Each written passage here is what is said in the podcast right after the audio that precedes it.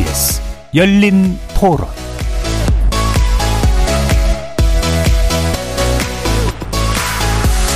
안녕하십니까. KBS 열린 토론 정준희입니다.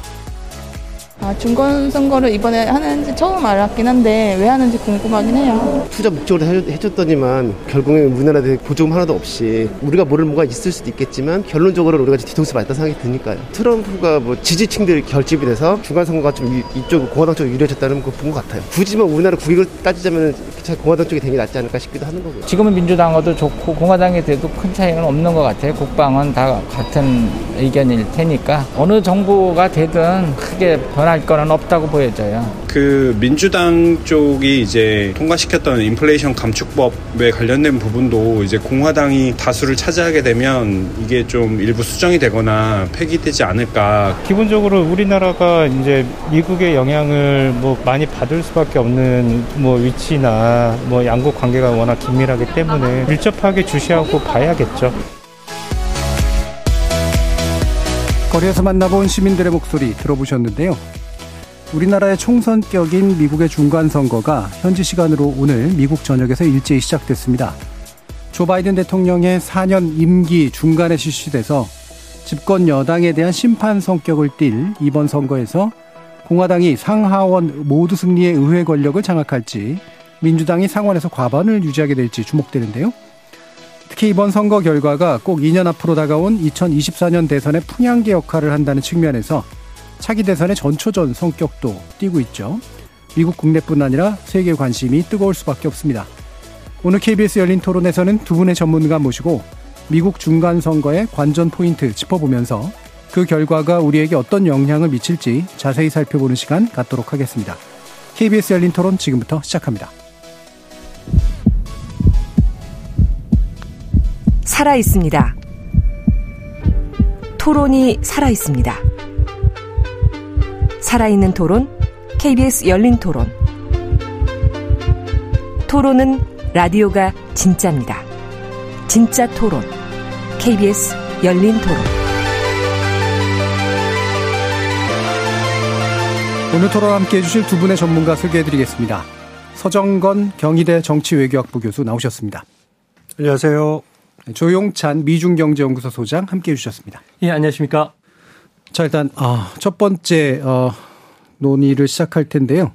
어, 지금 중간선거, 뭐 제가 이제 도입부에서 일부 말씀드리긴 했습니다만, 이게 흔히 뭐 재신 인물 묻는 선거냐, 이렇게 또 오해하시는 분들도 있긴 있어서요. 총성격이다, 그럼 대충 맞는 건지 말씀 좀 부탁드릴까요? 서정경 교수님? 네, 그 미국 중간 선거는 이제 그 중간이라고 하는 건 이제 대통령 임기의 중간이라는 뜻이고요. 음. 어, 이제 미국이라는 나라가 이제 1789년 조지 워싱턴 대통령 첫 해부터 이제 출발을 했는데 어, 미국 그 헌법을 만들면서 그 미국 하원 의원의 임기를 이제 2년으로 했습니다. 원래 그 하원 의원 임기를 이제 1년으로 할 것인지 3년으로 할 것인지 논란이 있다가 2년으로 이제 낙차를 보게 됐고요.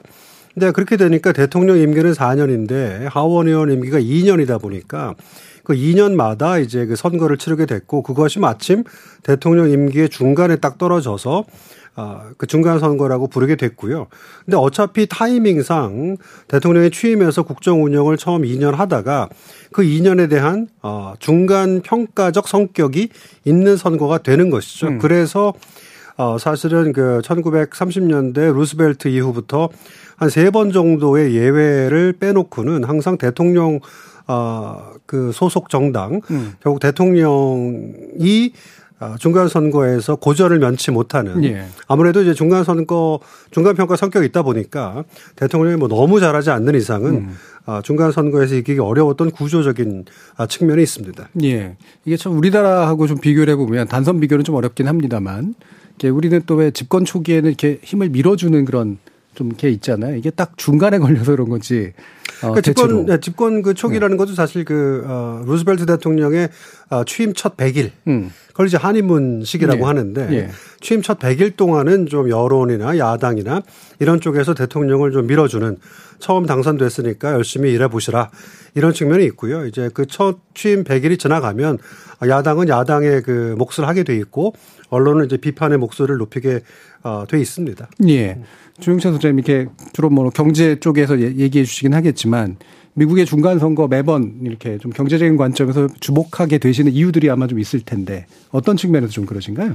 아무래도 중간 선거라는 것은 그 대통령 입장에서는 여론의 풍향계를 알 수가 있기 때문에 음. 아, 앞으로 향후 2년간 미국 대통령 같은 경우는 재선을 위해서 아, 경제 정책 방향을 좀 많이 돌릴 때가 많습니다.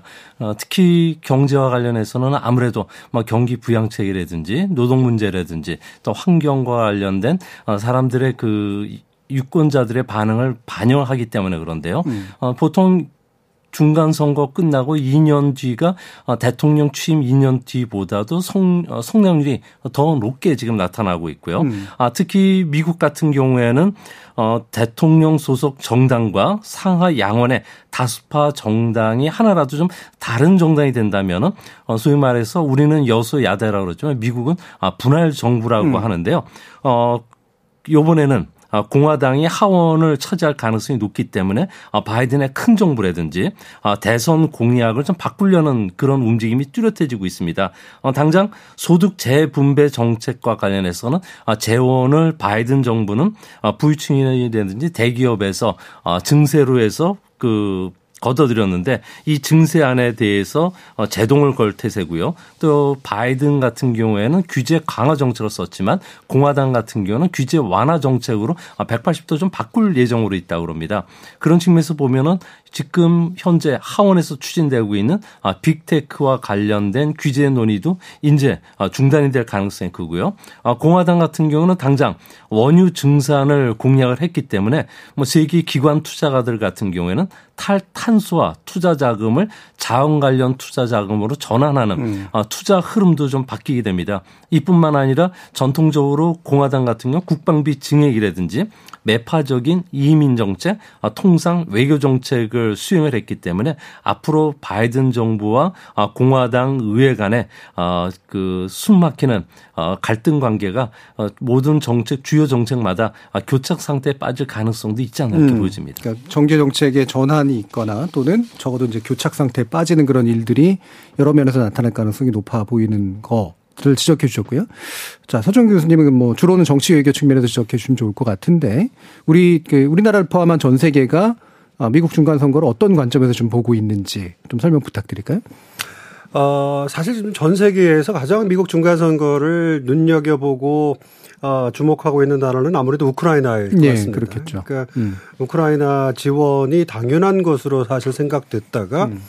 아, 이제 공화당이 하원을 장악하게 될 가능성이 높아지고 아, 상원도 지금 공화당이 선전할 가능성이 점쳐지는 분위기인데 지금 미국 국민 어, 여론조사를 보면 이제 슬슬 아, 전쟁이 조금 시간이 지나다 보니까 여론조사 해보면 30% 정도가 우크라이나에 지원 계속하는 것이 맞느냐 음. 이런 얘기가 나오기 시작하고 있고요. 그다음에 이제 공화당이 트럼프 정당이 되다 보니까 트럼프가 이제 푸틴과의 특수관계 그렇죠. 이런 것들이 있고 그래서 공화당 내부에서도 이 바이든의 그 우크라이나 지원을 아 백지 수표인 음. 것으로 어 좀 비판하는 목소리가 나옵니다. 그래서 음. 아, 우크라이나에서는 진짜 지금 이번 미국 중간 선거의 향배가 결국 그 나라의 어떤 어, 생존이 걸려 있는 문제이기 때문에 가장 아, 첨예한 문제로 바라보고 있고요. 우리나라뿐만 아니라 이제 거의 전 세계가 주목하는 이유는 아무래도 미국 우선주의가 음. 미국 자국 우선주의가 더 강화될 것인가 혹은 어떤 모양새가 될 음. 것인가 이런 것들에 대해서 이 선거가 미치는 영향 선거라는 것은 잘 아시는 대로 선거 이후에 다수당이 어느 정당이 되느냐 음. 그다음에 다수당이 아, 만일에 공화당이 되면 공화당 의회와 민주당 대통령 간의 관계는 갈등이냐 협력이냐 이런 새로운 그 구도가 짜여지기 때문에 아, 저희가 주목할 수밖에 없게 되겠죠. 예, 아무래도 진짜로 우크라이나가 아, 당장 사활을 건 관심이 생길 수밖에 없을 것 같은데 어, 실제로 이제 그 트럼프 대통령 예전에 전 대통령 같은 경우에는 뭐 미국 우선주의가 너무나 뚜렷했던 사람이고 그다음에 개입 같은 거 안 하겠다 이제 이런 식의 입장을 표명했던 사람인데 이번에 트럼프 전 대통령이 전면에 나서고 있습니다. 네, 그 트럼프 대통령이 전면에 이제 나서는 그 여러 가지 모양새는 이제 음. 후보를 직접 뭐 영입하기도 하고요. 음. 후보를 이제 공식 지지 선언하기도 하고 이제 최근에는 이제 후보를 어 가서 직접 지원하는 유세를 하기도 하고요. 어 사실 이제 어 우리 시간으로 지금 미국 어 선거가 이제 곧 있, 있게 될 텐데 음. 오하이오에서 마지막 어, 유세를 하면서 트럼프 대통령이 아, 다음 주 15일 날 음. 아주 큰 아, 선언이 있을 것이다라고 음. 지금 발표를 한 상황이에요. 그래서 사실은 그 트럼프 대통령이 그 전면에 나섰다는 말씀이 참 맞는 말씀이고 어떻게 보면 민주당의 그 바이든 대통령 입장에서는 그, 어, 어, 선호했던 구도이긴 합니다. 음. 그러니까 바이든 대통령의 2년을 평가해달라라기보다는 트럼프 대통령이 위험하다, 민주주의의 해악이다, 음. 다시 그 시대로 돌아갈 수는 없다라고 하면서 민주당 유권자들의 그 투표 참여를 독려할 수 있기 때문에 아, 트럼프가 전면에 나서는 걸 내심 바래왔는데 아, 어떻게 보면 그 트럼프가 아, 더 이제 뉴스를 장악하게 되고 하다 보니까 음. 아, 좀 메시지 전쟁이랄까요? 예, 예. 이런 데서도 좀 불리한 측면이 생겼고 음. 어, 과연 그것이 바이든 대통령한테 좋은 쪽으로 작용하게 될지 음. 어떻게 될지는 모르겠습니다만은 선거 결과 그 자체는 사실 트럼프한테 큰 영향은 없습니다. 제가 음. 볼 때. 음. 어쨌건 아, 트럼프는 공화당이 크게 이기면 다 자기 공으로 돌릴 거고 음. 아, 공화당이 아, 예상보다 좀 잘하지 못하면 후보들 탓으로 돌릴 거예요. 예, 예. 그렇기 때문에 트럼프의 그 대선 가도는 이미 거의 정해진 사실이고 아, 트럼프는 다만 이제 이 선거 과정을 통해서 자기와 가까운 사람들이 의회에 진출하도록 아, 특히 이제 내년 1월 3일에 개원하게 돼 있는 118대 의회에 아, 자기랑 가까운 사람들이 의회 만에 진출할수록 아, 지금 걸려 있는 문제가 트럼프의 그 기소 문제인데 음. 아, 그거를 이제 그 새 의회에서 미국 법무부를 아, 견제할 수 있도록 아, 그렇게 아마 그 조정할 겁니다. 음. 예, 예. 네, 그런 측면이 지금 굉장히 어, 또좀 눈여겨봐야 될 대목이겠죠. 음. 선거 결과하고 무관하게 트럼프의 길은 정해져 있다. 지금 이제 뭐 민주당에서는 오바마 대통령, 클린턴 전 대통령까지 이제 호출되고 어 뭐 대리전까지는 아니긴 하지만 이제 전임 전직 대통령이 이제 구원 투수로 자꾸 이제 나오게 된 그런 현상들을 보는데 어떤 어 분석을 하시는지요, 좀 좀. 네, 유고부의 자료를 보니까요. 오바마 같은 경우에는 미국 유권자의 53.8%가 아직도 호감을 갖고 음. 있다고 합니다. 음. 그러니까 바이든의 45%보다도 8.8% 포인트 높은데요. 미국인들 특히 이제 공화당 지지자들을 보면은 지난 대선에서 바이든을 찍은 것은 뭐 지지해서가 아니라 트럼프를 이길 사람은 바이든밖에 없기 때문에 찍었다고 합니다. 이 때문에 민주당 같은 경우에는 그 격전지 유세에 어, 음, 바이든을 요청한 것이 아니라 오히려 오바마를 요청할 정도로 그런 분위기가 됐고요. 또 오바마 대통령 같은 경우에는 전, 전임 대통령이었죠. 어, 미국의 그 미래에 대해서 완전히 두 가지 길이 있다. 어느 쪽을 선택할 것인가를 얘기를 하면서 뭐 경제나 인플레이션, 어, 범죄 증거와 관련해서도 어, 현재 그 트럼프가 보는 시각하고 어 분명히 그 대립감을 보였고 그리고 또한 어 자, 자신이 이거와 관련 해법도 제시하면서 어 미국인들이 좀 신중한 길을 선택하라고 요구를 했는데요. 아무래도 이런 측면에서 보면은 어 오바마 대통령이 그 민주당에 어느 정도 구심점을 끌면서 이번 선거에 민주당원들의 어 투표율도 어 높이고 그리고 조기 어 우편 선거에서도 민주당이 조금 더 앞서 나가는 그런 역할을 했다고 합니다. 예. 그러면 이렇게 이제 양쪽에 전직 대통령 소환되는 그런 경우들 한국에서는 이제 사실 흔한 일은 아닌데 미국에서는 또 뭐 실제로 그게 무리도 없고 흔히 있는 일이기도 한데 기본적으로 이런 구도가 좀 이렇게 그 각자 공화당이나 민주당에게 봤을 때 어떤 손익이 좀 있을까 어, 어떤 판단들은 좀 하세요? 그러니까 기본적으로 뭐 지금 민주당의 현실입니다, 사실은. 그러니까 미- 어, 바이든 대통령이 어, 호감도 비호감도 아닌 음. 그런 대통령이기 때문에 어, 사실 이번 그 보통 통상적으로 중간 선거는 어, 투표 참여가 중요합니다. 그러니까 민주당을 지지하는 것하고 민주당 후보를 위해서 어, 투표하러 나오는 것하고는 다를 수 있기 때문에 예를 들면 아무리 바이든 대통령의 지난 2년에 마음에 안 들더라도 민주당 지지자들이 어, 투표장에 나와서 공화당을 찍지는 않습니다. 그러니까 집에 있는 거죠. 음. 그러니까 결국에는 이제 그 투표 참여를 독려하는 것이 선거 네, 막바지에 굉장히 중요한데 바이든의 힘으로서는 아, 민주당 유권자들로 하여금 투표하도록 아, 독려하는 것이 쉽지 않고 예. 아, 기본적으로 마- 소장님 말씀하신 것처럼 오바마의 인기가 워낙 높다 보니까 오바마를 동원했고 오바마가 또 워낙 연설의 달인이고요. 그렇죠. 오바마 가서 연설하는 걸 가서 들으면 투표할 마음이 생기는 거거든요.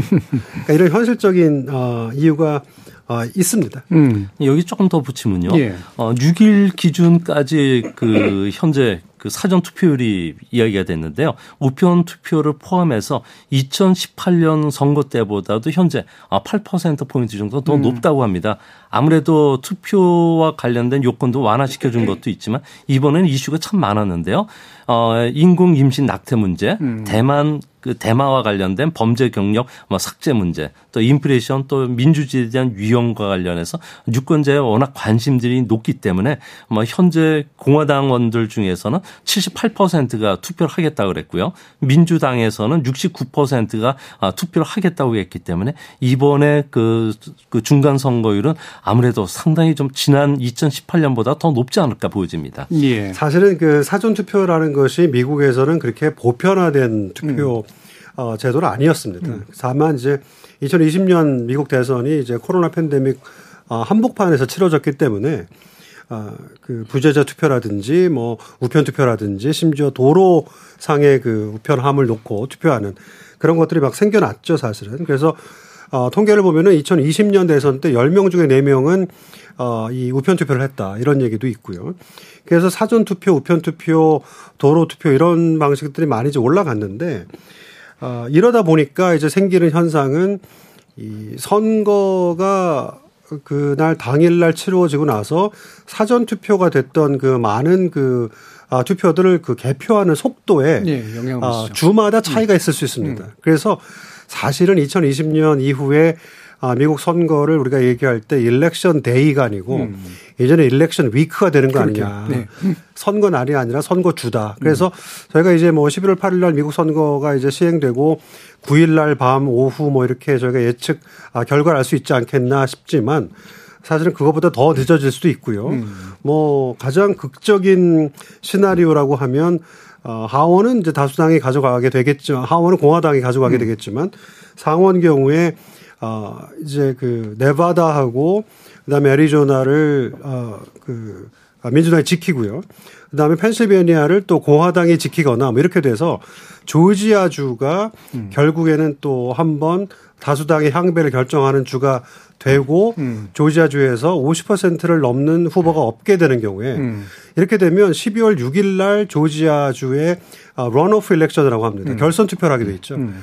그래서 12월 6일이 돼야 미국 상원의 다수당이 누군지 알 수 있게 되는 음. 아주 극적인 사실 음. 시나리오인데 가능성이 전혀 없다고 할 수도 없습니다. 예. 그러니까 상당히 이제 그 상, 그러니까 일단 시나리오 상으로 전망해 주신 건 이제 서 교수님은 상원을 민주당이 좀 나눌 가능성이 있고 일단 상원, 그러니까 하원 쪽은 이제 공화당이 유리한 건 맞는데 어, 상원 쪽에서는 약간 접전이 있다. 이렇게 정도 보시는 그러니까 하원은 결국에는 그 저기 그 전국적인 어떤 뭐 경제 지표라든지 음. 대통령 견제라든지 이런 쪽으로 흘러가기 때문에 음. 하원의 아, 선거는 거의 조금 어, 예측이. 가능하고요. 음. 상원은 지금 어 방금 말씀드린 대로 네바다, 애리조나 서부 음. 쪽에 그다음에 펜실베니아, 조지아 이 네 개 주가 정말 예측을 불허합니다. 음. 박빙이어서 음. 예를 들면은 50대 어, 50 지금처럼 민주당이 상원을 50대 50으로 가지고 가서 어, 여전히 다수당 위치를 유지할 수도 있고요. 음.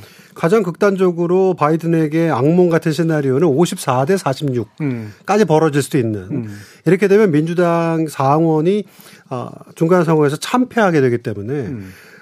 그, 그 바이든의 이제 향후 2년 혹은 재선 도전 가능성 이런 것들에도 큰 영향을 미칠 겁니다. 그래서 음.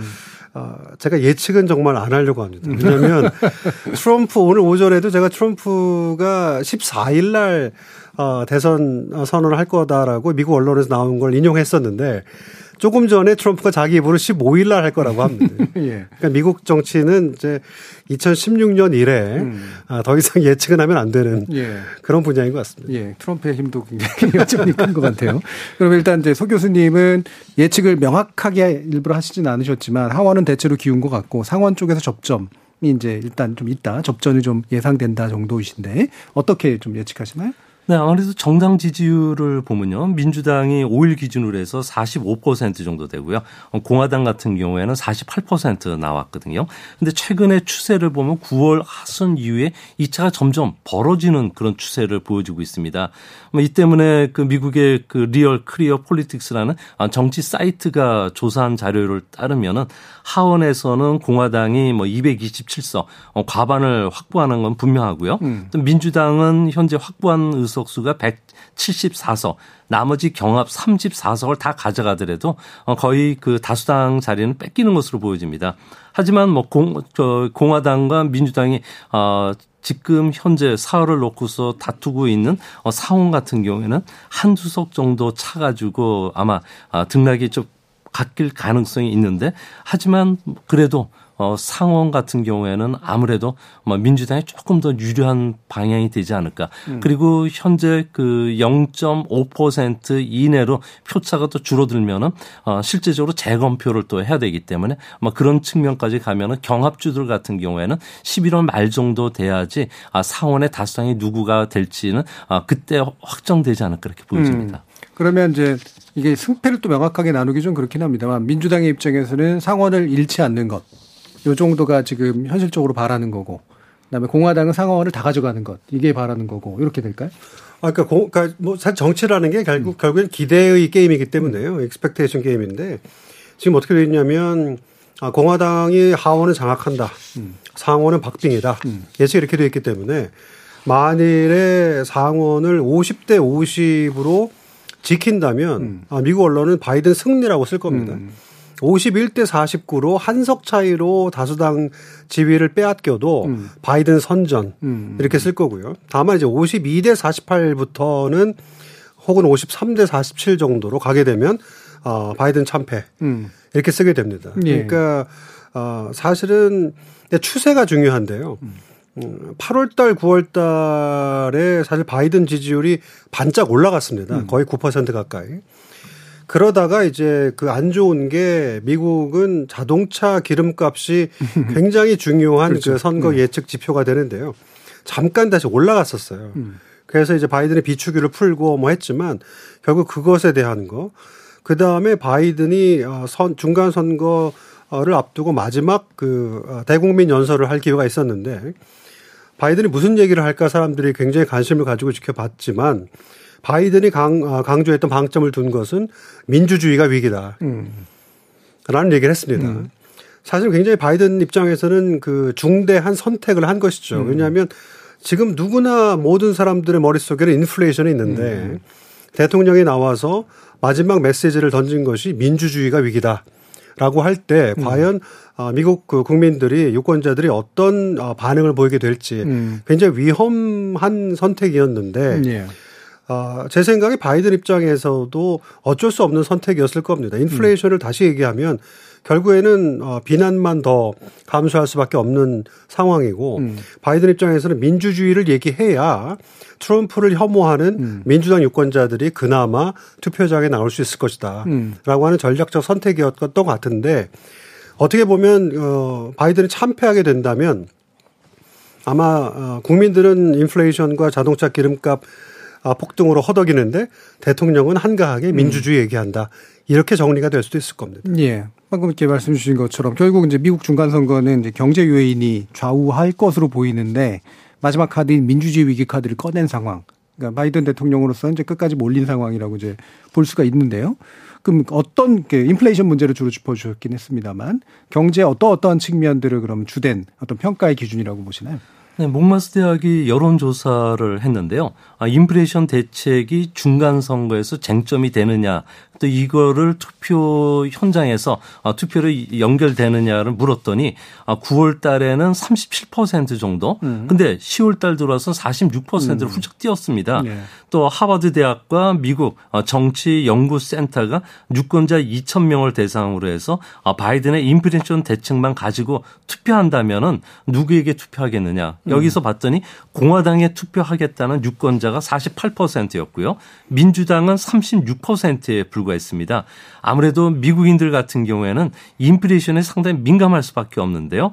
성인이 되면은 예의 없이 전부 분가를 하지 않습니까? 음, 음. 그러면 급여 수준이 낮은 지방 도시들 특히 아, 중서부 지역의 젊은이들 같은 경우에는 은행 대출로 뭐 주택이라든지 음. 자동차를 구입하는데 현재 미국 같은 경우는 네 차례 0.75% 음. 포인트 giant step으로 금리를 인상하다 보니까 1년 사이에 월 아, 부담하는 주택 대출 금리가 어 연간 7,200달러 정도가 된다는 겁니다. 음. 이 지역의 중산층이라고 하는 사람들은 5만 달러에서 10만 달러 버는데 이 중에 거의 10% 가까이가 어, 주택 대출 금리 나가죠. 거기에 그 현재 어 가솔린 가격 급등 그리고 여기에다가 어 자동차 그 대출금 할부를 하다 보면 실제 자기 장바구니 쓸 수 있는 돈이 없는데 또 외식을 하기 위해서 또 나가 보면은 외식비도 10% 이상 다 올랐다는 겁니다. 음. 특히 역대 선거를 보면은 지지율은 가솔린 가격과 강한 그 역의 상관관계를 보이고 있는데요.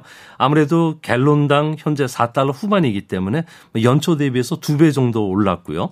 또 오펙이 감산 결정하면서 국제 유가를 끌어올렸지만 아, 미국인들이 볼 때는 바이든의 외교 정책 실패로 이것을 어, 보고 있다고 합니다. 음. 이 때문에 바이든의 지지율이 10월 달 들어와서 39%로 뚝 떨어지면서 어, 대통령을 지지하지 않는다는 유권자들이 무려 58%까지 올라가니까 어, 조금 전에도 말씀하셨듯이 중간 평가 대통령의 그 성과를 아, 평가하는 측면에서는 아무래도 가장 큰 악재가 인플레이션이 될 수밖에 없었던 음, 것으로 음. 보여집니다. 그러니까 인플레는 전혀 안 잡히고 그러니까 뭐 좀 이따 또 평가해 보겠지만 인플레가 엄청나게 높은 수준인데 금리까지 올라서 가처분 소득이 확 줄어든 요 부분일 텐데요. 그러니까 인플레이션을 저희가 한번 좀- 저는 이제 정치학자이기 때문에 정치학적으로 생각해 보면 40년 만에 최악의 인플레이션이라고 많이 이제 언론에서 얘기합니다. 그럼 40년 전으로 돌아가 보면 1982년 중간 선거이거든요. 그래서 레이건이 이제 80년 선거에서 당선되고 82년 처음 이제 중간 선거를 맞이하게 됐었을 때 아, 지미 카터 그 당시 민주당 대통령에게 물려받은 인플레이션, 네. 물려받은 이제 스태그플레이션 이제 그런 아, 여파가 있었지만 조금씩 조금씩 좋아지는 조짐이 보였고 그 당시 82년 중간 선거에서 공화당이 어, 상원을 가져옵니다. 음. 그러니까 아, 하원은 이제 당연히 이제 졌지만 상원을 레이건이 승리하게 되면서 6년 동안은 아, 상원을 공화당의 지배하에 놓이게 되죠. 그래서 사실은 어 80년대 초반 이후에 미국 유권자들이 어 그 접해 온 것들은 이제 정치 양극화입니다. 음. 정치 양극화 시대에는 주로 사회 이슈들, 네. 뭐 어, 낙태라든지. 뭐 총기 규제라든지, 뭐 환경 보호 문제라든지, 음. 아니면 공립 학교에서 기도 문제라든지, 어, 뭐 동성 연애라든지, 뭐 결혼 허용이라든지 이런 문제들에 지난 40년 동안 익숙해 왔고 그런 문제들이 주로 선거 쟁점이었는데 인플레이션이라는 것이 선거의 가장 큰 쟁점이 된 게 40년 만입니다. 네. 그러니까 양극화 시대로 양분화 그 진보 보수가 50대 50이 되어버린 미국에서 인플레이션이라고 하는 압도적인 경제 변수가 어, 선거의 쟁점이 된 상황. 이 상황을 어떻게 볼 것인가. 그러면 결국에는 양극화 됐지만 진보 보수라고 하는 이념과 상관없이 인플레이션이라고 하는 경제 변수가 중요하게 인식되는 것이라면 아주 역설적인 말씀입니다마는 정치가 다시 한번 평가받을 수 있는 어, 장이 됐다. 음. 네네. 그동안은 내 입장과 상대방의 입장이 다르고 음. 양보할 수 없는 것이고 타협이 안 되는 것이었는데 음. 이제는 경제를 운영을 잘못하면 대통령과 아, 정부 여당이 심판받는다. 굉장히 고전적인 정, 정치 형태로 돌아가게 되는 음, 것이죠. 그러네요. 그런 의미가 사실은 음. 어, 있고요. 인플레이션은 물론 이제 대통령 책임이다라고 다들 생각하지만 동시에 민주당의 과도한 재정 지출 음. 이것에 대한 그 미국 사람들이 오랫동안 가지고 있는 생각이 있습니다. 음. 그래서 사실 팬데믹 그 재난 지원금이라든지 인프라스트럭처라든지 바이든 대통령이 사실 그 재정 지출을 내용을 하는 법안들을 통과시켰지 않습니까? 이런 것들 때문에 돈이 너무 시장이 많이 풀려서 음. 인플레이션이 왔다라고 생각하는 음. 일반 유권자들이 있어요. 음. 그래서 그 대통령의 책임이다 플러스 민주당의 성향에 대한 음. 유권자들의 인식 이런 것들이 동시에 작용한다고 볼수 있습니다. 그러니까 최근에 그러면 진영화된 그런 미국 정치에서는 이른바 이제 화해가 어려운 가치적인 측면들이 완전 히 선명하게 갈려서 투표를 했는데 네, 네. 지금은 이제 정치의 능력을 묻는 예, 이런 쪽으로 약간은 또 회귀하는 요소들이 있다. 바이든 대통령으로서는 재정 지출을 너무 많이 한 게 현재 인플레이션 상승의 근본 원인이냐라는 억울함도 사실은 좀 있을 수도 있을 것 네, 같은데. 아무래도 재정 지출 가지고 그 사후적으로 검증을 해봐야 되겠지만 음. 현재 인플레이션 같은 경우에는 공급 제한 요인들 같은 네. 경우에는 이게 해소가 됐거든요. 그러니까 뭐 물류난이라든지 물류비용 상승에 따른 인플레이션 상승 압력은 아, 분명히 지금 꺾이고 있습니다. 아, 다만 임금과 집세가 급등해서 만든 경기 유인발 인플레이션은 어 지난 그 네 번의 giant step 금리 인상에도 불구하고 전혀 브레이크가 들지를 않고 있는 상황이고 네. 오히려 지금 가속 페달만 계속 밟아가는 상황인데요. 어, 소비자 물가 지수의 30%를 차지하는 주거비 같은 경우에는 아, 시간당 임금이 5% 정도 인상되는 그 상태이고요. 또 인건비 상승분을 전부 기업들 같은 경우는 제품 가격에 반영시키고 서비스 가격도 지금 인상하는 단계이기 때문에 소비자 단계의 인플레이션이 계속 진행 중이라는 겁니다. 어, 대표적으로 예를 들면 아, 맥도날드 같은 경우에는 시간당 급여를 2021년에 11달러였지만 올해는 17달러로 올렸고요. 뭐 전체 임금도 한 10% 올랐습니다. 또한 타켓을 비롯해서 소매 기업들 같은 경우는 시간당 임금을 15에서 24달러 여기에다가 복리 후생도 확정시켰고요. 트럭 운전사의 임금도 깜짝 놀랄 수준인데요. 11만 달러까지도 올라갔다고 합니다. 이 때문에 미국 같은 경우에 baby boomer들 같은 경우는 2030년에 7,300만 명 정도가 은퇴하는데 실제 미국이 필요로 하는 노동력은 8,500만 명인데 현재 코로나 상황에서 히스패닉계를 더 이상 받아들일 수 없는 상황이기 때문에 앞으로 상당 기간 어, 그 경기 유인발 인플레이션 압력이 미국을 계속 억누른다는 거죠. 이 때문에 미국의 그 저기 퇴직 하시는 baby boomer들 같은 경우에도 앞으로 평생 그 쾌적한 환경에서 자신이 생활하려고는 아, 평균 한 125만 달러 정도를 갖고서 은퇴해야지만 된다고 한다고 합니다. 음. 그러면 이게 그 지금 어또 바이든 대통령 입장에서 보면 어 사실 물가 관리는 연준의 이제 몫이잖아요. 그리고 또 연준의 독립성 문제를 위해서는 또 정부가 행정부가 지나치게 압력을 가하면 안 된다 이런 것도 있어서 트럼프 대통령 때도 약간 사실 갈등도 좀 있기도 하고 그랬었는데 이 부분이 이제 어 연준의 책임이에요 이렇게 또 얘기할 수는 없는 그런 정치적인 관점에서 보면 그런 요소도 좀 있을까요? 아, 그럼요. 사실은 그 미국, 어, 이런 나라가 이제 대통령 제도이기 때문에 그 대통령에게 모든 책임을 묻는 음. 아, 그런 시스템이고요. 방금 말씀 주셨지만 사실은 뭐 바이든 입장에서는 억울합니다. 음. 어, 그, 아, 우크라이나 전쟁 때문에 사실은 에너지나 원유 가격 굉장히 올라간 측면이 있고요. 그 다음에 이제 그 팬데믹, 어, 이후에 어, 수요는 갑자기 폭발적으로 늘어났는데 팬데믹 상황으로 발생한 공급망 문제 때문에 공급이 줄어드니까 음. 뭐 경제학 개론에 보면 수요는 늘고 공급은 줄면 가격은 올라가게 돼 있고요. 이런 것들은 금방 해소될 수 있는 문제도 아닙니다. 사실 그리고 바이든이 유일하게 내세우는 경제 성과는 아, 노동 시장은 괜찮거든요. 아직까지. 고용이나 미국은 계속 지금 뭐 어디를 가봐도 아 지금 아 그 지금 고용 중이다. 예, 구인. 아, 네, 구인 아, 광고가 붙어 있으니까요.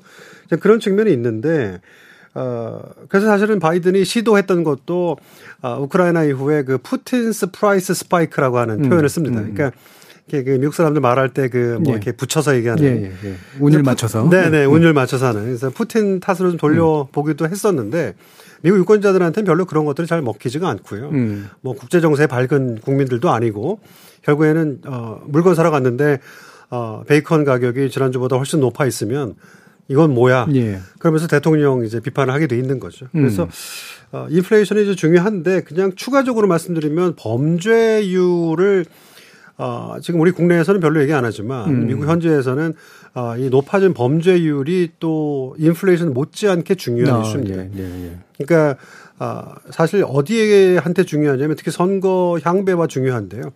경합주들에 있는 아, 그 소위 교외 지역 유권자들. 음. 그러니까 대도시에 출근하지만 사는 거는 교외 지역에 사는 유권자들 입장에서는 이 범죄율이 굉장히 그 신경 쓰이는 부분인데 생각해 보시면 인플레이션은 정치적으로 예를 들면 민주당 후보들 입장에서 변명하기도 어렵고 음. 다른 입장을 내기가 어려워요. 예.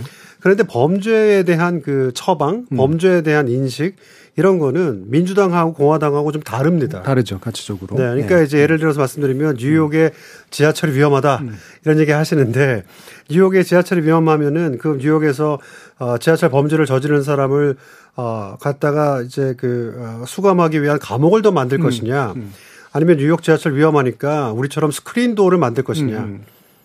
어디다가 돈을 쓸 그렇죠. 것이냐의 선택의 문제죠. 예. 그러니까 민주당과 공화당은 이렇게 확연하게 다른 음. 측면이 있기 때문에 굉장히 지금 공화당은 이 문제를 가지고 민주당을 막판에 굉장히 공격을 음. 음. 하고 있습니다. 그래서 최근에 공화당이 아, 펜실베니아나 애리조나나 아, 이런 곳에서 지금 굉장히 차이를 좁히고 있는 원인 중에 하나가 음. 범죄율에 대한 높아진 범죄율에 대한 아, 민주당의 그 느슨함 음. 이런 것들을 지금 물고 늘어지고 있는 상황입니다. 네. 자, 그러면 이제 일부 마치기 전에 요 트럼프 이 변수에 대해서 이게 대통령 선거에 어떤 변수가 될까 앞에서 약간 얘기를 했습니다만, 어, 말 그대로 이제 민주당 위기감을 느낀 민주당 지지자들이나 아니면 공화당 쪽에서도 트럼프의 재등장을 좀 탐탁치 않게 생각하는 사람들의 결집을 유도하는 쪽으로 갈까? 아니면 이제 트럼프의 어떤 영향력을 재확인해 주는 그런 쪽으로 갈까? 어떻게 보시는지 한 번씩 얘기 들어볼까요? 뭐 트럼프 대통령이 아무래도 이번에 그 다크호스로 떠오르면서 공화당의 결집력을 어. 그 구축한 건 사실입니다. 하지만 그 하버드 대학 조사에 따르면은 유권자 57%는 아 트럼프의 재출마를 지금 반대하고 있고요. 이유는 예측 불가능성, 아 정적 혼란에 빠진다는 거죠. 아 미국 같은 경우에는 공화당과 민주당이 30대 30으로 나눠갔지만 40%는 여전히 무당파층인데 이 무당파층의 생각이 이렇다 그러면은 음, 앞으로 우리가 보지 못했던 다른 그 선거 결과가 나올 수도 있다. 그래서 미국에서는 리스크 시나리오 중에 하나가 민주당이 상하 양원을 모두 승리할 확률은 어 10에서 5% 정도로 보고 있는 것도 이 때문인 것으로 보여집니다. 음. 이제 사실 이제 트럼프 대통령에 대한 FBI 수사도 이제 있다고 그래서 근데 이게 우리나라에서는 보는 장면이지만 미국에서는 잘 보지 않는 장면이기도 해서 네네, 이게 좀 네네. 낯선기도 한 게 이게 또 영향을 미칠까 또 궁금하기도 하고요. 아, 트럼프 기소요. 예. 사실 그러니까 방금 말씀하신 것처럼 온건파 공화당 사람들은 음. 어, 바라는 것이 트럼프 없는 트럼피즘. 음. 그걸 좀 바라는 거죠, 음, 사실은. 음, 트럼프는 말씀대로 말씀하신 대로 예측 불가능이고 음. 뭐 인성도 그렇고 허세도 그렇고 어, 자기 도취도 그렇고 음. 마음에 안 듭니다. 그렇지만 이제 그 트럼피즘이라고 일컬어지는 트럼프의 정책들, 네네. 중국을 견제하고 음. 어 그다음에 해외 문제에 비개입하고 음. 그다음에 국경을 튼튼히 하고 뭐 또 백인 중심주의로 돌아가려고 음. 하고 이런 것들에 대해서는 공화당 온건파가 이제 찬성을 하는 입장이고요. 음. 이제 그거에 이제 대항할 수 있는 대항마가 유일하게 이제 론 디샌티스라고 하는 음. 플로리다 주지사인데 음. 벌써 트럼프가 지금 유세 도중에 그 디샌티스를 견제하고 예, 공격하고 있죠. 네, 네. 들어갔어요. 네. 그래서 벌써 이제 트럼프 특기입니다, 사실. 음. 자, 그런 차원이고요. 트럼프 기소 문제는 이건 정말 예측이 어렵습니다. 음. 사실은 그 어, 바이든 법무부 어가 어떤 결정을 내릴 것인가인데 어 우리와 달리 음. 전직 대통령을 기소한다거나 아, 정치적으로 어떤 그 어, 공제 몰아넣는 선거가 아니고 정치가 아닌 그런 네. 그 법적으로 음. 라고 하는 것이 미국에서 워낙 전례가 없었기 그렇죠. 때문에 네. 어, 이런 것들에 대해서 미국 국민들의 어떤 일반적 정서는 좀 부정적입니다. 음. 그러니까 그 바이든 입장에서는 굉장한 리스크를 음. 이제 어, 어, 가질 수밖에 없는데요. 이런 것들에 대한 선제 공격 비슷하게 지금 트럼프가 다음 주 15일 날 음. 아, 그 후보 출마 음. 공식화 음. 이게 치고 나오는 네, 것이죠. 정치화 시키는 거죠. 네, 네. 알겠습니다. 자, 1부에서 지금 미국 중간선거에 대한 몇 가지 예상들을 좀 해보면서 그게 왜 이런 형태로 전개되고 있는지를 좀 분석해 봤는데요. 이어지는 2부에서 미국의 중간선거 결과가 우리나라를 비롯한 여타국에 어떤 영향을 미칠지 이런 부분들에 대해서 좀 더 자세히 들여다보도록 하겠습니다. 여러분은 KBS 열린 토론과 함께하고 계십니다. 토론이 세상을 바꿀 수는 없습니다. 하지만 토론 없이 바꿀 수 있는 세상은 어디에도 없습니다.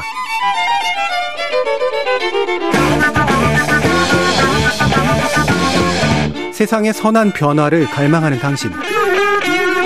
정답이 아니라 질문의 힘을 믿는 당신. 우리 KBS 열린 토론에서 만납시다.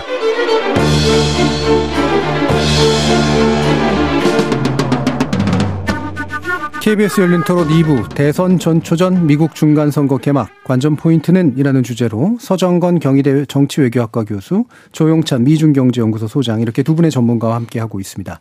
자 본격적인 그 국제정치 얘기를 하기 전에 일단은 어 그요 선거 룰에 관련된 이야기 좀 간단하게 좀 짚고 가면 좋을 것 같은데요. 사실은 대부분 하원 선거는 공화당이 유리하게 좀 이렇게 그 구축되어 있는 시스템인 것으로 아는데 이번에 보면 일부 주가 2020년 바뀐 선거법이 적용되면서 또 공화당에 더 유리한 어떤 요소들이 생겨났다. 어, 라는 그런 분석도 있는데 실제로 그런 근거가 좀 있습니까?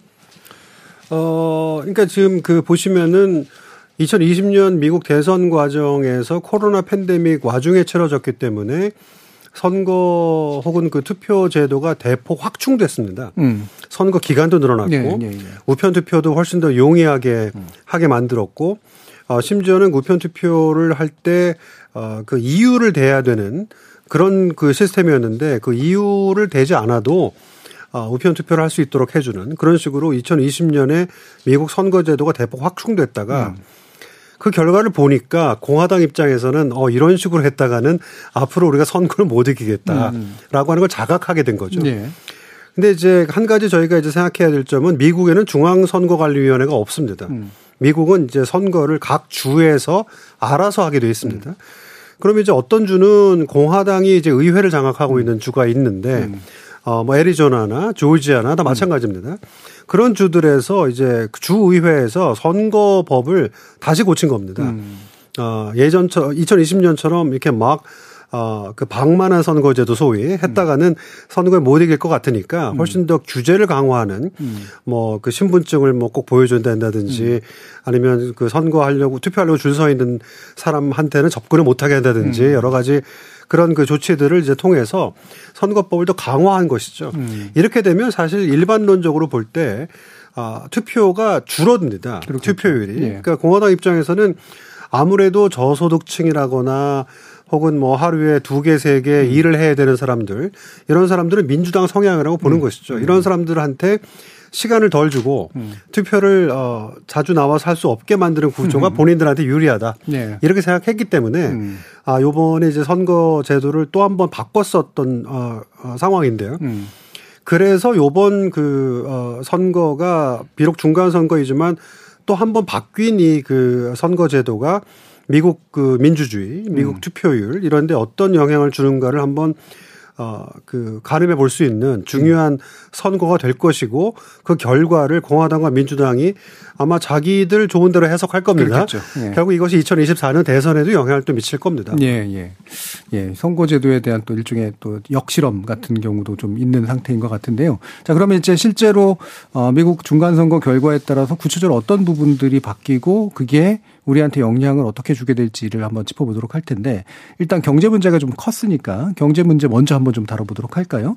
어, 일단 IRA 인플레이션 감축법 문제 같은 경우도 우리의 관심사이기도 하고요.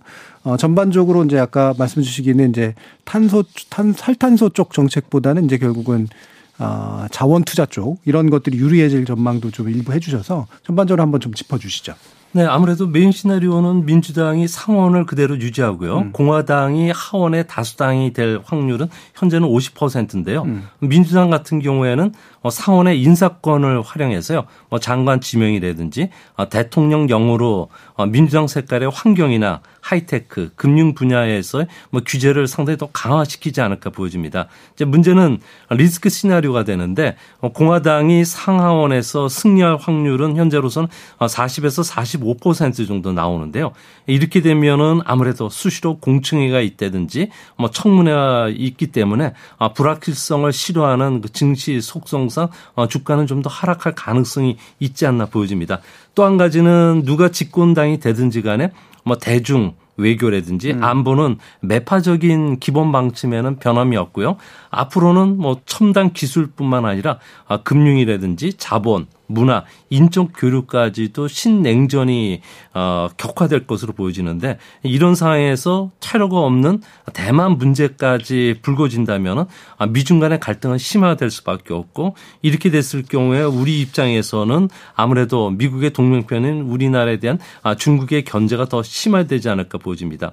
음. 또한 가지는 그 IRA와 관련해서 뭐 그 기후 변화 대응이나 의료비 지원, 또 법인세 인상을 골자로 하기 때문에 민주당 같은 경우에서는 이걸 제동을 걸라고 하는데 하지만 2년 뒤에 바이든 재선을 위해서는 아, 바이든식 American First 정책을 강하게 추진하기 때문에 아무래도 전기차나 반도체 문제에서 우리가 미국으로부터의 그 양보를 받는 거는 사실상 어렵지 않나 보여집니다. 음. 뭐 어떻든 간에 우리 입장에서는 누가 그, 저, 집권당이 되든지 간에 뭐 외교 안보 쪽에서는 매파 적인 분위기가 더 강화될 수밖에 없고요. 또 반도체 배터리에 이어서 뭐 금융 자본, 문화, 인적 교류까지 아무래도 아, 미중 간의 갈등이 더 심화되면은 신냉전 구도에서 우리가 과연 어떻게 생존할지를 아마 면밀하게 좀 고민을 해봐야 되는 아, 그런 시기가 되지 않나 이렇게 생각이 됩니다. 음, 그러니까 누가 되든 일단 외교 부분이나 그러니까 대외적인 정책 쪽에서는 매파적인 그러니까 우리한테 결코 유리할 수는 없는 그런 국면들이 좀 있을 테고 아까 이제 그 IRA에 대해서 기후 변화 측면들은 그 제어하려고 하는 쪽을 민주당이라고 표현해도 혹시 공화당 아닌가요? 그 민주, 아, 아니, 예. 아, 그, 저, 그렇죠. 예, 예. 아, 공화당이 현재 그 음. 민주당의 IRA에 대해서 음. 뭐 규, 어, 규제를 좀 완화하려는 쪽에 음. 어, 강한 입장을 갖고 있는데요. 음. 앞으로 2년 뒤에 대선을 앞두고서 서로의 그 정책 방향이 어, 분명히 좀 갈리고 있기 때문에 아무래도 이런 문제와 예산 문제와 관련해서 나중에 그 그 예산 협상이 상당히 어렵고 또 예전 같은 경우에는 이런 그 중점 법안들 같은 경우는 초당파들이 나와서 음. 이를 해결했지만 현재 그 공화당 같은 경우에는 35% 정도 되는 어그 의원들뿐만 아니라 어, 주지사들 같은 경우에는 어, 트럼프 파기 때문에 앞으로 그 민주당과의 협상이 상당히 어렵고 어, 양쪽의 그 협상 자체가 상당히 좀 어렵게 진행되지 않을까 이렇게 음. 보여집니다. 일각에서는 이게, 이게 단순한 사고일지 모르겠지만 만약에 공화당이 좀 더 이렇게 그 권력을 잡게 되면 아이엘리가 이제 주춤하면서 우리한테 약간 유리한 국면이 펼쳐질 거다라고 보는 분도 있고요. 근데 사실 보면은 뭐 공화당도 미국 중심주의라든가 이런 것들 유지할 테고 사실 그 ILA다 이런 탈탄소 정책을 통해서 우리가 또 유리하게 또 영향받는 면도 좀 있기도 하고 그래서 네, 복잡할 것 같거든요. 음. 뭐 신에너지 정책과 관련해서는 음. 아무래도 음. 어 바이든의 정책이 조금 후퇴할 가능성이 큰데요. 음. 당장 석유 증산에 나서고요. 음. 또 화석 연료 활용과 관련돼서 어, 정책들로 다시 회귀를 하기 때문에 어 기존에 있었던 그 자동차 정책 우리 같은 경우에는 IRA 때문에 아, 미국 아, 중국산 원재료를 70% 이상 쓰고 있기 때문에 아무래도 보정을 받기 없고요. 또 이렇게 되면 매년 10만 대 정도 전기차 수출이 어려졌는데 음. 어느 정도 그 숨통이 틀 수 있는 음. 여지도 있지 않나 보여집니다. 음, 알겠습니다. 자 그러면 아까 또 이제 조영찬 소장님께서 누가 되든 아마 외교나 이제 이런 국제 관계 문제에 있어서는 매파적 성향이 강화될 것이다 이런 전망을 해주셔서 실제로 또 정치 외교적인 측면에서 그런 요소들이 있는지 서정훈 교수님 견해를 좀 여쭤볼까요? 아, 네. 근데 그 전에 그 Inflation Reduction Act부터 먼저 조금 예, 말씀 좀, 좀 예. 추가로 말씀을 드리고 싶은데요. 이 Inflation Reduction Act에 사실은 어, 우리나라 내부에서 조금 이 오해 같은 것들이 있는데 음. Inflation Reduction Act가 이 전기차 조항만 있는 것이 아니고요. 그렇죠. Inflation Reduction Act라고 하는 것은 사실 미국 내에서는 어, 그러니까 전기차 부분은 이제 파트 4에 나옵니다. 음. 맨 뒤에 나오는 얘기고요. 맨 처음 법인세 최저 어그 그, 그 기준 기준 음. 뭐15% 이하는 이제 못 내리게 하는 음. 민주당 버전이고 그다음에 이제 의료보험 얘기라든지 음. 뭐그 어, 처방전 약 가격 음. 뭐 이런 인하 얘기 그다음에 국세청 개혁 음. 아 그다음에 이제 에너지 얘기 뭐 이런 것들 음. 이제 후에 아 전기차 얘기 그다음에 7,500달러 세제 혜택 아 이런 얘기가 이제 나옵니다. 그래서 사실은 그 어, 국내 언론에서도 그렇고 뭐 어, 그런 얘기를 하는 게 이해는 됩니다. 왜냐하면 그 Inflation Reduction Act가 미국 상하원에서 표결 당시에 하원 공화당 전원 반대, 음. 상원 공화당 전원 반대 음. 이렇게 이제 표결 결과가 나오니까 음. 아마 하원이나 상원에서 공화당이 다수당이 되면 음. 자기네들이 전원 반대한 법안이니까 음. 이거를 폐기하지 않겠느냐라고 이제 오해를 하시는데요. 어, 이 법안 내용 자체가 어, 사실은 공화당이 건드릴 수 없는 내용들이 방금 말씀드린 그 전기차 어, 관련된 7,500달러 그 세제 혜택, 음. 세제 혜택이라는 부분은 공화당이 건드릴 수 없고요. 음. 더군다나 그 미국 어, 어 북미에서의 최종 조립 음. 조항도 트럼프 조항입니다. 그러니까. 내용상으로는. 네. 그렇기 때문에 그 IRA를 어, 폐기할 수는 없고요. 폐기하려면 절차가 어떻게 되냐면 IRA를 폐기한다는 내용을 담은 법안을 제출해야 돼요. 네, 네. 그걸 가지고 표결하는 건데 만일에 상 하원을 공화당이 어 양보해서 다 다수당이 되고 어 이거를 폐기하는 법안을 통과시킨다고 해도 바이든한테 보내면 바이든이 거부권 행사합니다. 그러면 하원 3분의 2, 상원 3분의 2가 필요하기 때문에 어렵게 되는 것이고요. 다만 이제 그 어, IRA 관련돼서 뭐 좀 나중에 좀 더 말씀드릴 기회도 있을 텐데 저희가 어, 이번 중간 선거로 어, 내년 1월 3일 날 미국은 이제 헌법에서 개원 날짜가 정해져 있고요. 1월 3일에 개원하는 118대 의회 다수당이 누가 될 것이냐 이런 얘기만은 지금 계속 하고 있는데 어떻게 보면 저희한테 지금 더 중요한 것은 11월 8일 중간 선거가 끝나고 나서 11월 중순쯤에 이제 시작되는 어, 레임덕 세션이라는 게 있습니다. 그러니까 어, 12월 한 초 중순 정도까지 유지될 겁니다. 굉장히 재밌는 현상인 게 어, 낙선한 의원이 여전히 의원이에요. 음. 그러니까 이제 시기의 문제인데, 네. 그러니까 레임덕 의회에서 어, 이그 IRA 관련된 수정안 같은 것들이 어, 혹시 통과될 수 있을지 지금 어, 우리 정부라든지 주미대사관에서 굉장히 애쓰고 있는 것으로 제가 알고 있는데 여러 가지 전략들이 지금 가능합니다. 음. 아, 공화당 상원의원 10명 정도를 포섭하면 음. 아, 필리버스터를 아, 막을 수 있기 때문에 아, 그런 가능성에 대해서도 한번 생각해 볼 필요가 있고요. 음. 어, 그 다음에 이제 외교 문제 뭐 이런 것들은 사실은, 어, 좀 단순하지가 않은데요. 왜냐하면은 그 어쩜 뭐 중간 선거를 기점으로 혹은 계기로 미국 외교가 크게 달라질 이유는 전혀 없습니다. 사실 미국 우선주의라는 것을 한번 미국 자국 우선주의를 생각해 보시면 21세기 현상입니다. 21세기 들어와서 미국이 이라크 전쟁 실패했죠. 대규모 금융위기 겪었죠. 그 다음에 중국이 부상했죠. 그 다음에 트럼프가 등장했죠. 백인 노동자 계층 부각됐죠. 이런 전반적인 흐름들이 지금 쌓이고 쌓여서 미국 우선주의가 만들어졌기 때문에 이번 미국 중간 선거가 그 흐름을 바꿀 수 어, 있는 성격은 전혀 아니고요. 다만 이제 제가 드리고 싶은 말씀은 이게 과연 이제 레토릭으로 흐를 것이냐 아니면 입법이 될 것이냐 이런 네. 차원입니다. 그러니까 이제 미국 하원을 공화당이 가져가게 되면 상원을 공화당이 가져가든 민주당이 가져가든 입법 정치는 어려워집니다. 어려워지고 그다음에 하원 공화당 왜냐하면 하원과 상원이 토시 하나 다르지 않게 법을 어 둘 다 통과시켜야 이제 대통령한테 보낼 수 있기 때문에요. 근데 하원 공화당에서 이제 그 바이든 의제를 통과시켜 줄 리가 만무하기 때문에 입법 정치가 사라지게 되는데 과거 전례를 보면은 민주당 대통령과 공화당 의회가 협력했던 전례가 없지 않습니다. 음. 클린턴 민주당 대통령이 공화당 의회를 상대로 2000년에 중국에게 아그 Permanent Normal Trade Relations라고 하는데요. 그걸 이제 아, 최혜국 대우 조항을 영구화 시켜주는 그걸 통과시킨 적이 있고요. 오바마가 2010년 중간 선거 지고 난 다음에 아, 공화당 의회와 민주당 대통령 오바마가 협력해서 2011년에 한미 FTA 이행 법안을 의회가 통과시키죠. 네. 근데 그때만 해도 민주당 대통령이 공화당이 좋아하는 의제를 던져주면 공화당이 협력했습니다. 음. 예를 들면 자유무역. 음.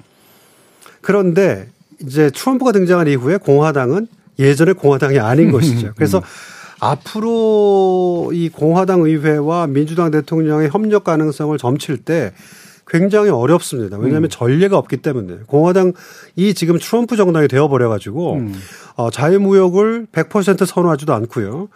해외 문제에서도 적극적인 미국의 리더십을 선호하지 않습니다.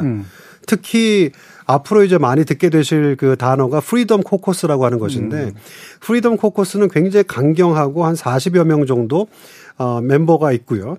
이, 사- 이 사람들이 이제 그 차기 하원 의장이 될 케빈 맥카시라고 하는 하원 의장을 어떻게 쥐락펴락할 것인가. 케빈 맥카시는 아, Freedom Caucus를 어떻게 다루고 또 후보로 나오게 될 트럼프와 어떤 관계를 유지하게 될 것인가 굉장히 복잡한 다층적 상황이 되기 때문에 이것이 단순히 미국 국내 정치의 문제뿐만 아니라 자유무역이냐 보호무역이냐 개입주의냐 비개입주의냐 이런 대외 정책에까지 영향을 미치게 되어 있는 구조입니다. 음. 아, 그러면 참 이게 그렇긴 하네요. 그러니까, 변- 그러니까 트럼프 이후에 공화당이 의회를 장악할 때 미국 대통령, 민주당 출신의 대통령과 만나보는 건 이번이 처음이 될수 있는. 처음입니다. 네네. 그래서 실제로 의회 협력이 가능할지가 대단히 미지수인. 네네. 음, 그런 상태. 어, 상당히 좀 여러모로 골치 아픈 그런 상황이라 예상하기도 좀 어려운데 교수님께서는 이제 그 공화당이 의회를 장악한 그런 상태가 북핵 문제 해결에 과히 나쁘지 않을 수 있다라고 하는 그런 전망을 하셨었나요? 아, 공화당 의회가 아니고 바이든이 참패하는 경우죠. 바이든이 참패하는 경우. 네, 네, 네. 네. 네. 바이든이 뭐 근데 이건 너무 사실은 뭐 많이 음. 나간 얘기여서요. 음. 뭐 방송으로 들을 말씀일 수 있는지 모르겠는데 예. 지금 뭐, 뭐, 북한이 계속 뭐 미사일 쏘고 있고요. 음. 뭐 핵실험이 임박했다는 상황에서 북한의 핵 문제를 대화 타협으로 풀 수 있을 것인가를 아, 말씀드리는 것 자체가 음. 굉장히 좀 어려운 문제입니다, 사실은. 음. 그래서 그 확장 억제라고 하는 그 부분을 어떻게 하면 고도화하고 제도화할 것인가 음. 그 부분이 가장 우선시 돼야 되는 문제이긴 한데요. 음. 어, 잘못하면 이대로 방치되면 북한이 결국 ICBM 아, 기술 성공하고요. 그 미국은 지금도 얘기가 많이 나오고 있는 어, 북한의 그 핵 국가를 암묵적으로 용인하되 어, 그냥 봉쇄해버리는 음. 예전에 소련과 중국에 썼던 컨테인먼트 정책을 음. 쓸 가능성. 이렇게 되면 결국 북한 핵을 어, 안고 살아야 되는 것은 결국 우리인 거죠. 음. 그러니까 그렇기 때문에 어떻게 하든 북한이 좋아서 이뻐서가 아니라 어떻게 음. 하든 북한 비핵화가 우리한테 중요한 문제다 보니 어, 남아 있는 현실적인 방법은 결국에는 어, 어, 뭐 여러 가지 그 협상과 타협일 수밖에 음. 없는데 음. 그런 상황에서 어, 결국에는 미국이 어떻게 될 것인가가 문제가 아니고 북한이 어떻게 나올 것인가가 이제 더 중요한 문제입니다만은 미국이란 나라는 좀 이렇게 말씀드려서 죄송하지만 어, 먼저 선제적으로 설계를 하고 구체적으로 움직이는 나라가 아닙니다. 음. 미국이라는 나라는 항상 외교를 수동적으로 해왔어요. 음. 음. 그런데 이제 2024년 대선 레이스가 중간 선거 끝나고 나서 바로 시작하고요. 만일 이 상황에서 북한이 어뭐 ICBM 성공이라든지 핵실험이라든지 하게 되면 미국의 입지는 바이든의 입지는 확 줄어듭니다. 음. 강경 대응밖에는 남질 않거든요. 음. 그래서 사실은 바이든이 참패하게 되면 어그 차기 대선 과정을 조금 뭐 좀 다시 재고한다든지 음. 음. 그리고 어 외교 문제에 이제 진력하게 된다든지 음. 이런 것들을 저희가 한번 뭐 상상의 나래를 펴서 생각해 볼때 음. 바이든이 보다 좀 구체적인 대안을 음. 음. 북한 문제와 관련돼서 내놓을 수 있는 가능성이 있지 않을까. 예, 예. 라고 말씀드리고 싶은데 음. 가능성은 굉장히 낮습니다. 음. 그러니까 뭐 이렇게 가면 이렇게 갈 것이다라고 예측 전망해 주시기보다는 지금 바이든 대통령이 북한 문제나 북핵 문제를 너무 신경을 안 쓰고 있기 때문에 거기에 새로 뭔가 뭔가라도 좀 할 수 있게 만들어주는 네 조건이 네. 혹시라도 열릴지 네, 모르겠다. 네 어, 이 정도 아마 예상이신 것 같아요. 자 그러면 이 미중 관계 문제로 또 넘어가 보죠. 예, 조영천 소장님 이게 미중 관계가 아, 결과적으로 어느 쪽으로 가든 악화될 가능성은 여전히 높을 것으로 지금 보시는 것 같아요. 네, 그렇습니다. 음. 대만 문제가 지금 걸려 있는데요. 음. 어, 대만과 관련해서는 아무래도 테러가 전혀 지금 보이지 않는 상태고요. 음.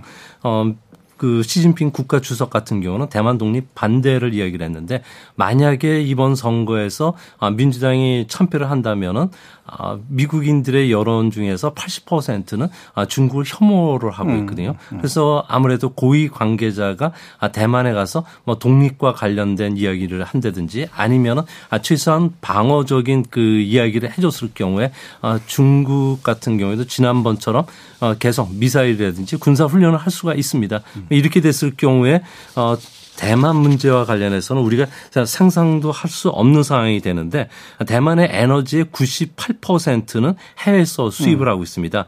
뭐 천연가스 재고량은 현재 2주일 정도밖에 안 남았는데 만약 군사 훈련이 2주 넘게 되면서 해안을 봉쇄한다면 대규모 정전 사태가 일어난다는 거죠. 이렇게 되면 대만의 반도체 생산이 1개월만 중단이 되면 세계 경제는 또 부가가치액 기준으로 한 70조 원이 사라지게 되고요. 1년간 장기화되면 880조 원 정도가 피해를 입게 되는데 이렇게 되면 세계 경기는 뭐 경기 하락 압력이 더 침체 국면으로 빠져들지 않을까 이렇게 보여집니다. 음. 그런 측면에서 보면은 아, 바이든의 외교 정책과 관련해서는 아, 대만 문제가 가장 중요하고 또 조금 전에도 말씀을 해주셨듯이 아, 북한 문제가 아, 그 협상으로 해결이 되지 않는다면은 음.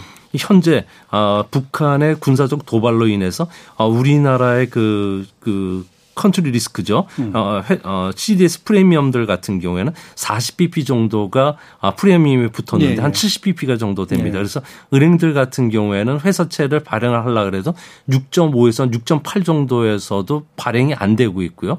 건설회사 같은 경우는 20% 어, 회사채 수익률을 주더라도 지금 발행이 안 되는데 CDS 프리미엄이 더 올라간다면은 음. 아무래도 한국 경제에는 상당히 악영향을 미칠 수밖에 없지 않나. 음. 그러니까 특히 제일 걱정되는 점은 민주당과 공화당 간에 기싸움이 이제 내년부터 시작이 되면은 연방 정부 같은 경우에는 채무 불이행에 빠질 가능성이 예, 큰데요. 예. 이렇게 되면 세계 금융 시장 같은 경우는 크게 혼란이 일어날 수밖에 없습니다. 음. 뭐 국채 이자 지급을 못 한다든지 신규 국채를 발행하지 못한다면 달러 가치가 갑자기 어느 날 아, 신뢰도를 잃고서 추락할 수가 있고요. 국제 금융 시장이 요동이 칠 수가 있기 때문에 이렇게 되면 자금 흐름에 큰 변동이 치면은 우리나라 같은 경우에는 주변국 에 아, 속하기 때문에 아무래도 가장 큰 그 타격을 받을 가능성이 음. 있지 않나 이렇게 보여집니다. 그러니까 금융이나 주식 시장이 제일 싫어하는 불의측성이 예. 강화될 가능성이 또 어, 높아지고 있고 그게 또 미중 관계의 갈등 속에서 아마 심화될 가능성이 있어 보이는데요.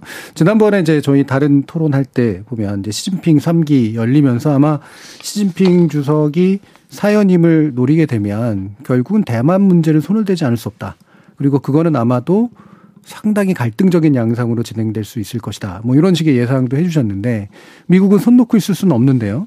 근데 또 우크라이나 문제나 이런 것들을 보면은 이제 개입해가지고 생긴 문제들도 있고 해서 이게 어떤 방식으로 이제 이후에 그 의회와 미국 대통령이 이 문제를 해결해 나갈까 뭐 이 부분도 좀 궁금하긴 해서 한번 견해를 여쭤보도록 하죠.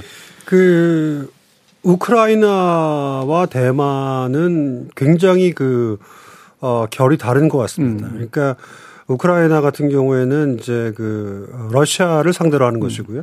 대만은 중국을 상대로 하는 네. 것인데 미국이 어, 외교 정책 관련돼서 많이 달라진 것이죠. 그래서 음. 우크라이나 같은 경우에는 우크라이나 전쟁 터지기 전에 어, 저도 굉장히 좀 충격적이었는데 미국 대통령이 전략적 명확성을 보입니다. 음. 그 명확성이라는 것이 뭐냐면 우리는 절대 지상군 네. 포, 저기 파견 안 한다. 네. 그런 내용의 명확성을 보이더라고요. 사실은 보통 이렇게 그 군사적 갈등 위기가 고조되면 미국 대통령들은 모든 옵션이 테이블 위에 있다. 음. 이렇게 그렇죠. 전략적 모호성을 보이는데 바이든 대통령이 그 TV 인터뷰를 하면서 어 3차 대전 일어난다. 음. 어 우리는 절대 우크라이나가 어떤 일을 겪더라도 지상군 파견 안 한다라고 음. 했는데 이 대만 같은 경우에는요 같은 전략적 명확성이지만 어 무슨 군사적 갈등이 벌어지면 반드시 구하러 간다. 음. 또 그렇게. 라고 얘기하지만 또그 다음 날에 미국 국무부나 백악관에서는 여전히 우리는 어, 하나의 중국 정책을 어, 고수한다. 음. 이렇게 지금 하고 있습니다. 근데 어쨌건 대만에 대해서는 어, 지금 우크라이나는 지금 공화당 내부에서 이걸 언제까지 도와줄 것이냐 이런 기류가 사실 있는 것이 어, 보입니다만은 대만에 대해서는 어, 공화당 쪽도 워낙 전통적으로 대만 문제를 어, 중요하게 생각해 왔고요. 79년에 어, 미중 어, 국교 정상화 할 때도 어, 대만 관계법을 이제 만들었던 것이 결국에는 어, 그 민주당의 그 매파와 공화당이 합작하고 레이건이 이제 그 어, 지지했기 때문에 가능했던 것인데 대만이 만일에 그 어떤 군사적 갈등에 휩싸이게 된다고 하면 미국으로서는 아마 선택의 여지 없이 음. 어, 그 대응에 나서게 될 겁니다. 음.